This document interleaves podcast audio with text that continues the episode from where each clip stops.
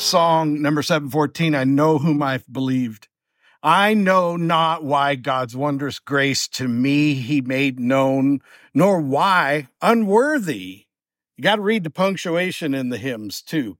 Why unworthy Christ in love redeemed me for his own. I know not how this saving faith to me he did impart, nor how believing in his word wrought peace within my heart. Think about that. How is it that believing in his word brought peace to your heart? We talk about this all the time in Christian church. We talk about how you got to put your faith in Christ, and this is what saves you for all eternity. This is what makes you a child of God, that changes your entire nature. Well, what does that mean exactly? How does that work? I just start believing, and somehow that belief turns into something real and true? Well, even this hymn writer is asking that question. How? Believing in his word wrought peace within my heart. I know not how the Spirit moves, convincing us of sin, revealing Jesus through the word, creating faith in him. There it is, that same question. I know not when my Lord may come at night or noonday fair, nor if I walk the vale with him or meet him in the air. But I know whom I have believed and am persuaded that he is able to keep that which I've committed unto him against that day. Now, if you sing that song, and you think about those words, and don't worry so much about whether you should say believed. And just think about the words. There's where it is. This is the reality of being Christian. It's all summed up in four beautiful verses, so poetically written with perfect punctuation and meter and timing. And I'm going to stand here and talk at you for the next twenty minutes or so and probably never get as succinct a point across as that hymn just did. Love the hymns, please, and the beautiful songs that Emily and her team bring us. Those words mean so much. Don't get lost in whether you can sing it or not, or at least worry about singing it well after you've had the experience of the meaning within the rich truth. I'm convinced that the Bible and the Word of God are meant to be proclaimed out loud. That we got to say it, we got to hear it, we got to feel the vibration, the rhythm of it. Enough said. A little bonus sermon there for you. But in fact, part very much of today's message. Would you turn to Second Corinthians chapter five, Second Corinthians chapter five in your Bible? We're going to read starting at verse five, and in your pew Bible, you find that on page eleven forty-seven, eleven forty-seven.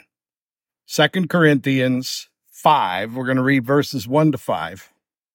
For we know that if the tent that is our earthly home is destroyed, we have a building from God, a house not made with hands, eternal in the heavens.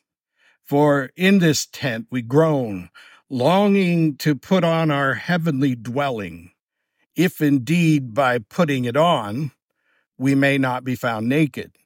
For while we are still in this tent, we groan, being burdened, not that we would be unclothed, but that we would be further clothed, so that what is mortal may be swallowed up by life.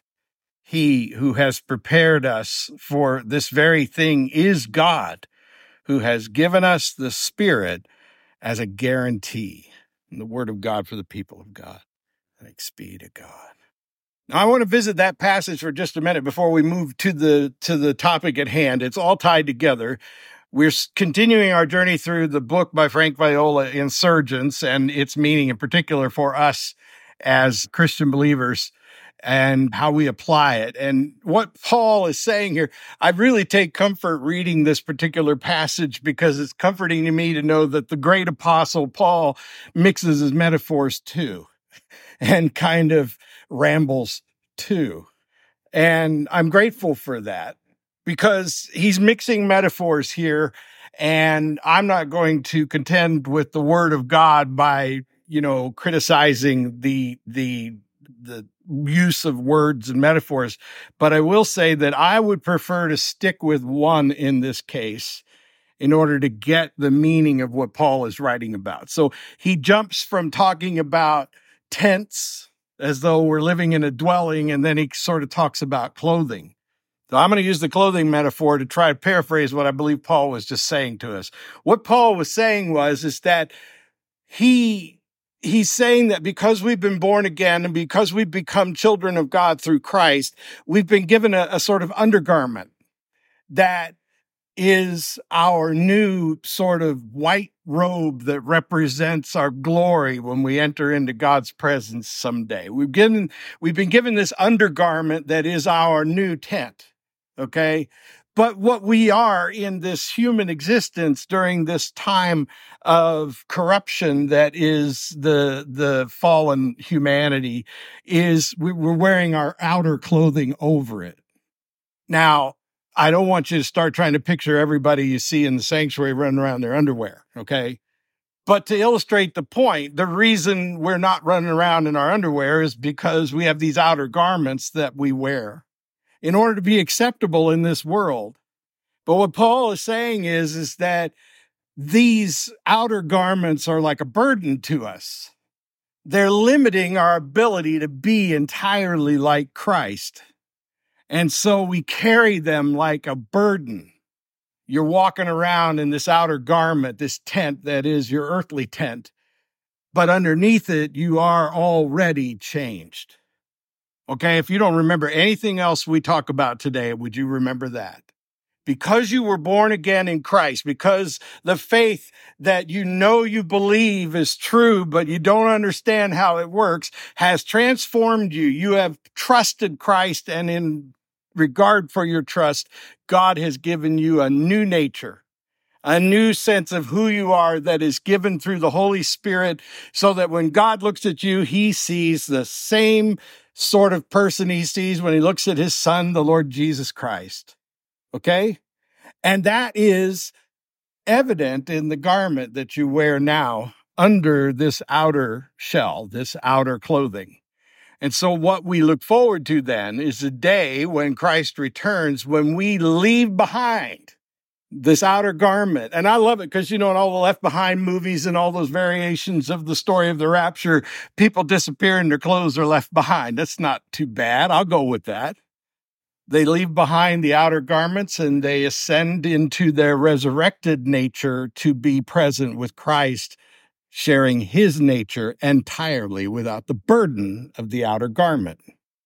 But what we are talking about today is how that's already begun. We're already part of something new. Now, in the days when Paul was writing the stories and the letters and preaching and teaching the way he was, there were basically two kinds of people in the Jewish mind. Now, before I go in depth, I do want to remind you that one of the things that you should always remember when reading the New Testament is that it's written to Christians. It's, it's written to the family of God. Okay, there is a tendency among us Christians to think that the rest of the world should abide by what it says too. They don't have the same underwear we have. Boy, there's a quote, right? They don't have the same undergarment. They haven't been transformed, and therefore we shouldn't expect them to get it or to think that we're being anything other than legalistic and judgmental when we demand that they act like we can't even act. Okay, so remember when you read the New Testament that you're reading something that's written to you as Christian believers. And in the mind of those early Christian believers, there were basically two kinds of people, the good ones and the bad ones, or as they would say, the self-righteous, the hierarchical sort of Jewish mindset of religious piety, or the Gentile. And so from their point of view, if you weren't a Jew, you weren't righteous, you weren't good, you weren't decent, you weren't proper, you were outside of civil religious society. But then there are the Gentiles, who are people that are vile and corrupt and, and uncivilized. And if you're a student of history, as I am, then you probably have learned, too, that we've had a problem throughout human history of thinking that some people are savages because they're not like us. And we have a tendency to oppress them and abuse them, which is more vile in God's sight than I have time to talk about. But for the sake of our discussion today, what we want to understand is, is that people have dumbed down a very complex humanity and a human relationship with the Creator into two sides. You're a Jew or you're a Gentile. You're a liberal or you're a conservative. You're a Democrat or you're a Republican. You're black, you're white. You are one or the other, and that's all there is to it.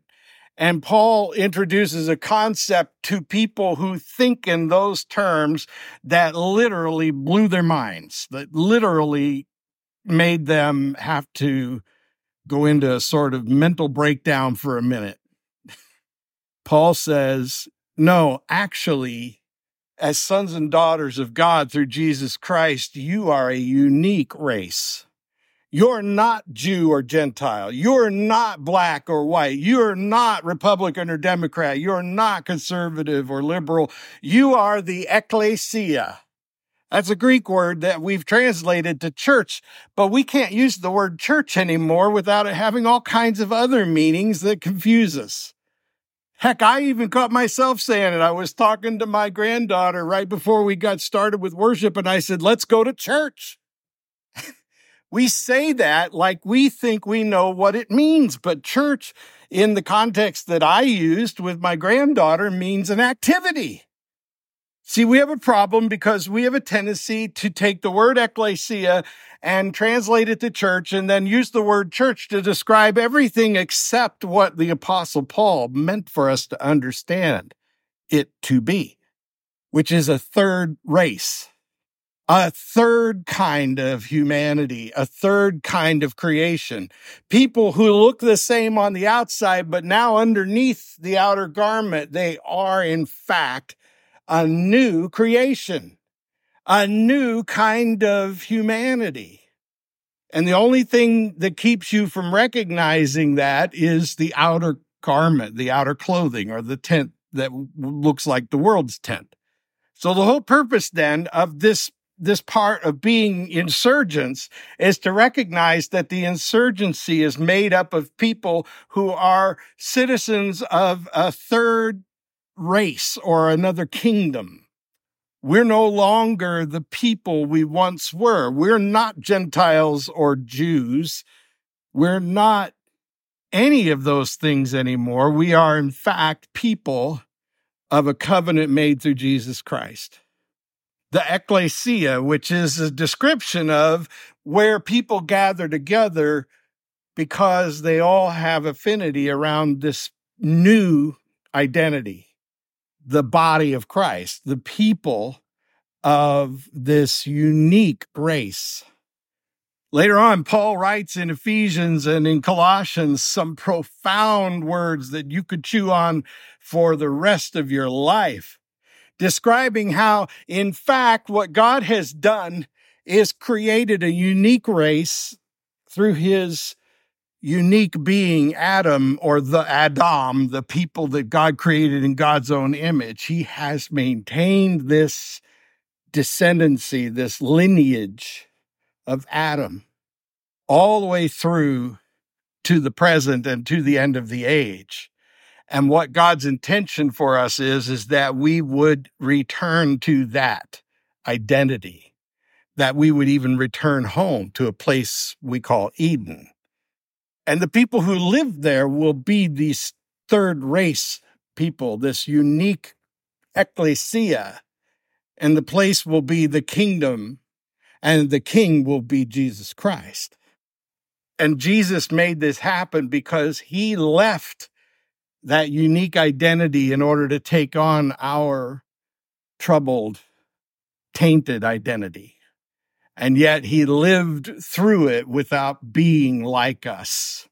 He lived through it by being similar to us in every way, except that he never sinned. He never turned against God. He never once questioned God's goodness, righteousness, and perfect holiness. He never reduced God in his estimation.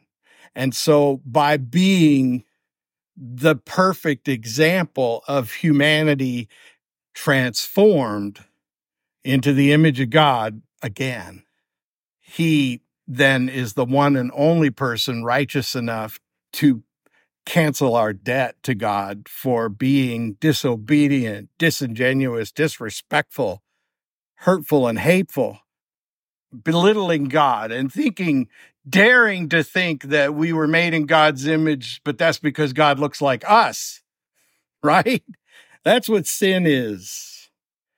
It turns out that the boundless, incomprehensible love of Christ demands a response from us. We can't take the gift without returning the favor. And yet, the enemy of God has turned the church, that isn't the ecclesia, but the organized religions and dom- denominations and very other, various other iterations of what it means to be Christian. He's, he's convinced those people that they are the image of Christ and that they are the image of God, when in fact what they've done is they've reduced God to the image of the outer garment. And then we come to worship in that spirit. But the Father loves us anyway.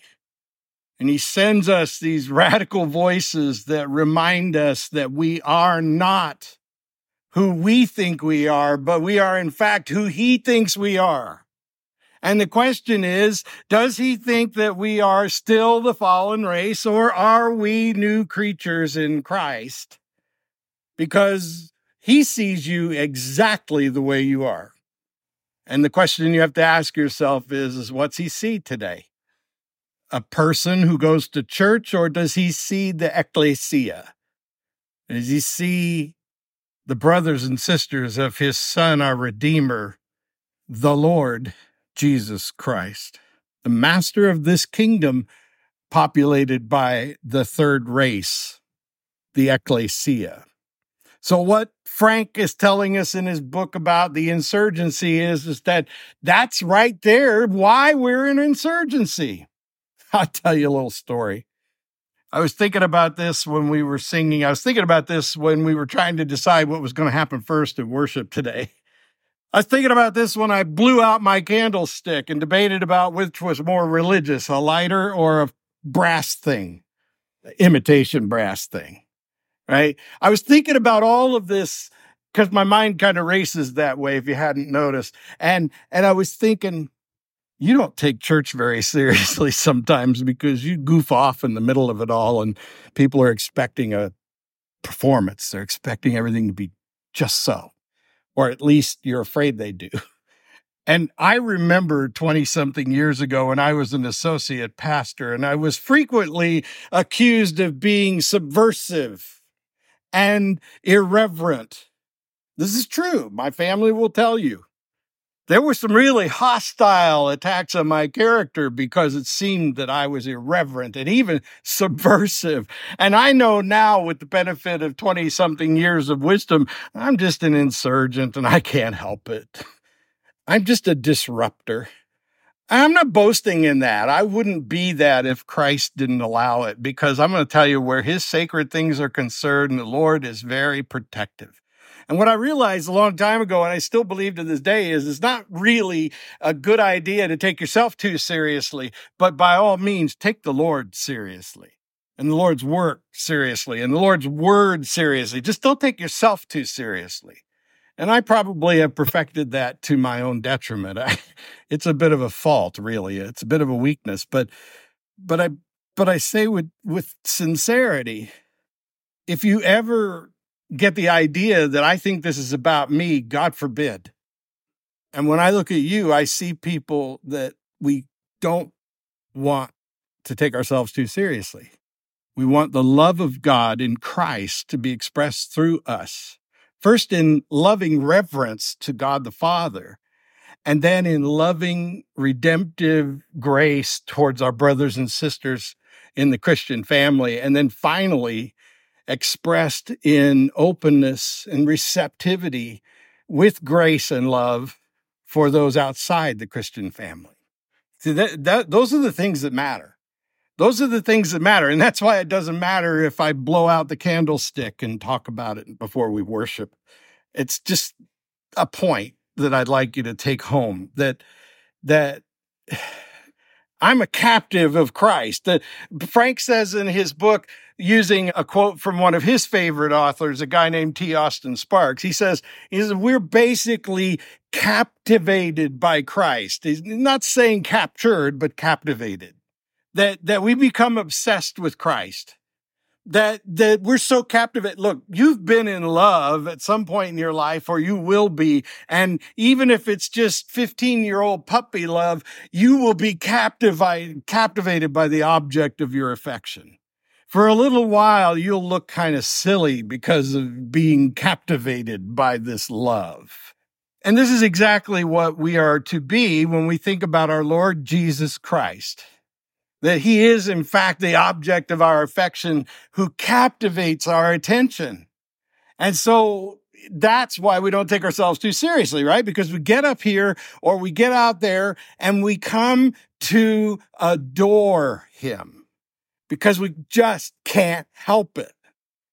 Now, I'm going to give you an illustration. I wrote this in my notes and I questioned my judgment about this, but I remember when, in twenty twenty, I adopted a German shepherd named Bella from the animal shelter. My objective was to leave someone with Ruthie when she was by herself in the house during these weird times who would definitely protect her. And by the way, I got what I wanted in triplicate. But that relationship started with me, a stranger, going to a place to meet another stranger, a dog named Bella, who is already three years old. And in dog speak, that means she was pretty grown up. And so this whole thing was a real wild card. I mean, this could backfire big time. This is an eighty-pound dog with a maw that's like this big, right? You know, this this is a big dog. And and my question is, is what are you thinking is going to come of this? And then I just sort of took her home, and I started by showing her the boundaries. I, I would take her on leash and walk her around the boundaries of the yard. And inside the house, I would show her boundaries, and I would introduce her to people in the house. And all the while, my firm hand is on her, and I'm thinking, I'm hoping, you know, I can control some unexpected outburst here. And so I don't know what's going to happen, but I'm thinking that with gentle love and discipline, I can rewrite this animal's paradigm. She was surrendered to the animal shelter because she wasn't being cared for properly. For all I know, she's nuts.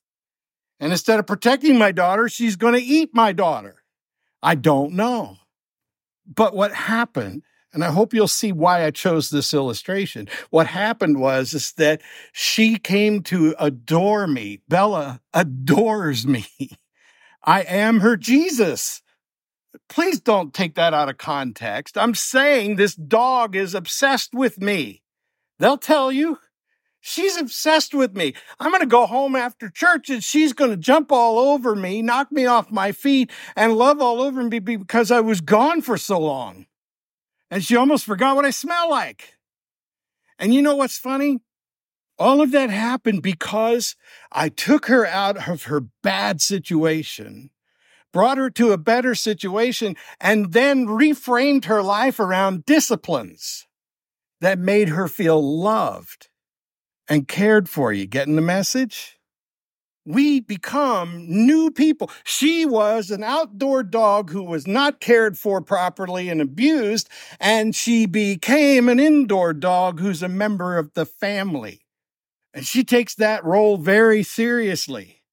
And heaven help you if you threaten my daughter, Ruthie, because love took her in.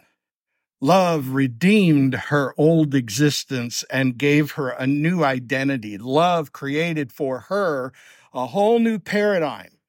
And that thing that love did that was the most important was disciplines that ordered her life around the love and the grace and the acceptance that made her not only obedient, but eager to obey. Holy smokes, now we're starting to get down where the rubber meets the road, aren't we? Several of us took a wonderful training yesterday that I hope everybody here takes someday soon. And it was a training that, interestingly enough, revolved around obedience, about sharing your faith and teaching others to read the Bible in a productive, fulfilling way so that you could be obedient to the Master. Because guess what he's done? He's taken us out of a bad situation, brought us to a new situation, taught us a whole new set of disciplines and boundaries, and then for love's sake, demands our loyalty. And then rewards that loyalty with cuddles and hugs and kisses and treats and love and medical care and food aplenty and all the things you need to be okay. Not just if you're a German Shepherd, even if you're a people of a third race, of a third nature. And that's really the point that Frank asks of us. Are we people who go to church, or are we the Ecclesia, members of Christ's household, who have molded our identity around that family that we've become a part of? Who have conformed ourselves for this love's sake and accepted and adopted these obedient disciplines for love's sake, so that not only are we pleasing to the Master, but we just can't help it because we adore the Master. That's the nature of the Ecclesia. But many of us have gone to church all our lives and consider church an essential part of every community, and yet what we mean, whether we're telling the truth to ourselves or not, is an activity, a social identity, a group affinity, a place where we have things in common with other people, starting with our shared religion. So I close with these questions, and I want you to answer silently in your heart, honestly. And if you want, take the notes home with you or read them when they come in your email tomorrow, and ask them seriously in your prayer and meditation. Is being a member of a local church and attending services the same thing as being the Ecclesia? Does going to church and being a member... I told you I was thinking about churches that I've served over the years. I remember a guy telling me, gosh, this was twenty-seven years ago, told me that he was ready to, re- to go ahead and have his membership moved to the church because this was a pastor he liked. And the more we talked, the more I realized that it was nineteen ninety-seven, and he was telling me that for the first time since nineteen sixty-seven, he was ready to move his membership to that church. Fred, has anybody ever done that? Peggy, has anybody ever done that? He hadn't mem- he hadn't made himself a member or joined that church since nineteen sixty-seven, and he decided in ninety-seven it was okay to be a member of that church now because here was a pastor he liked. That is not the Ecclesia, my dearly beloved. You know what? That church is now a private residence, just for the record. Does the time you spend in the local church or associating with church friends constitute a manifestation of the Ecclesia? In other words, are you doing church, doing religion, or are you the body of Christ, the Ecclesia? How do you think the church became so institutionalized, right down to the local level? Just think about it. How far has your experience with the Lord drifted from Ecclesia? Are you ready to be the body of Christ again? Are you ready to be the family of God? Are you ready to mold yourself according to obedience and discipline? Because love demands it, and you just can't help it.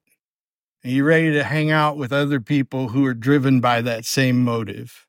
Let's pray that that happens. Almighty God, thank you for your word. Now burn it upon our hearts. Change our natures. If we're feeling convicted, Lord, let's stew in our own juices for a while. It'll be okay, right? Lord, we can handle it. You'll take care of us. You'll get us where we need to be. We trust you, Lord. And as we covenant together once more around your table, let us be in a covenant that becomes Ecclesia. Amen.